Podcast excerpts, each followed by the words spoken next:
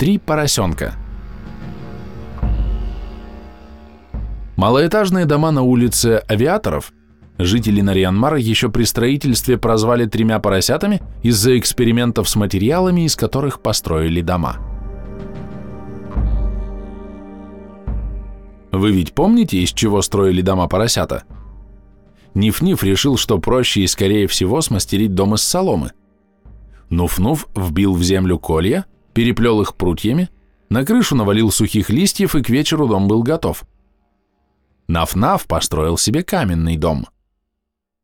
Материал, из которого строители возводили дома на улице авиаторов, был для города необычен и назывался ЛСТК – легкие стальные тонкостенные конструкции.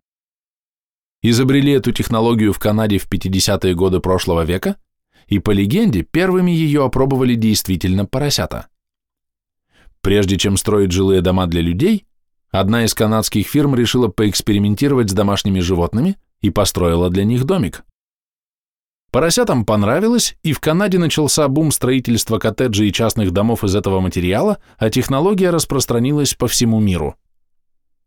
Жилых зданий на улице авиаторов было три, в каждом по три этажа, по три подъезда и по 33 квартиры. Совсем рядом был и лес. За речкой Городецкой, протекающей за домом номер 26, последним из домов поросят. В сказке именно этот дом принадлежал бы основательному и хозяйственному Нафнафу. Точь-в-точь повторяя сказочный сюжет, жители дома номер 26 благоустроили двор, намного опередив соседей. Волки в здешнем лесу, конечно, не водились, зато водились в реке. Здесь можно было поймать щуку, настоящего хищника, которого нередко поэтически называют речным волком. Говорят, в больших озерах эти зубастые рыбины вырастают до гигантских размеров. У многих северных народов существует легенда о щуках-людоедах. Селькупы рассказывают об озерах черной воды, Пурулта, на которых не селятся птицы из-за живущих там столетних щук. Чукчи называют их джуут-кунаен, кусливая рыба, и хранят легенды о съеденных гигантскими озерными рыбами людях. Есть подобные истории у эскимосов, юкагиров, ханты, манси и ненцев. Даже у финнов есть.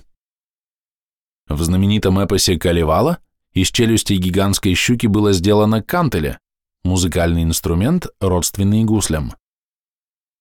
В реке гигантских чудовищ не водится, но среди местных рыбаков ходит легенда о щуках-хамелеонах. Говорят, что эти речные хищники достигли особого мастерства в маскировке, и, сидя в засаде, все щуки охотятся из засады, подстерегая свои жертвы, меняют цвет чешуи в зависимости от цвета дна. Они хитры и коварны, и часто устраивают свои лёжки рядом с рыбаками, занимаясь банальным воровством. Снимают рыбу с крючка, откусывая ее по голову. Только-только рыболов, стоя на берегу, заметит движение поплавка, как вдруг леску поведет в сторону, Натянется она резко, а когда выдернешь удочку из воды, на крючке одна рыбья голова. Поначалу горожане, рыбачившие рядом с тремя поросятами, принимали рассказы своих товарищей за шутку, но затем и с ними начиналось то же самое. Рассказывали, что один из рыболовов наловил таким образом целое ведро откусанных голов. Но иногда щуки-хамелеоны, по утверждению очевидцев, все же попадаются на крючок. Пожадничают, промахнутся и заглотят добычу целиком вместе с крючком. Когда их вытаскивают из воды, то в первый момент они резко меняют цвет, становясь из серо-зеленых серо-желтыми с золотым отливом. Но затем их чешуя принимает прежний оттенок. Рыбаки шутят, что это та самая щука, которая исполняет желание, если ее отпустишь. Но пока никто отпускать пойманную рыбину не пробовал. Так на окраине микрорайона авиаторов Одна сказочная история встретилась с другой, и сюжет английской народной сказки о трех поросятах переплелся с сюжетом русской народной сказки о Емеле и щуке с золотым отливом. Адреса домов – Нарьянмар, улица Авиаторов, 24 дробь 1, 24 дробь 2, 26.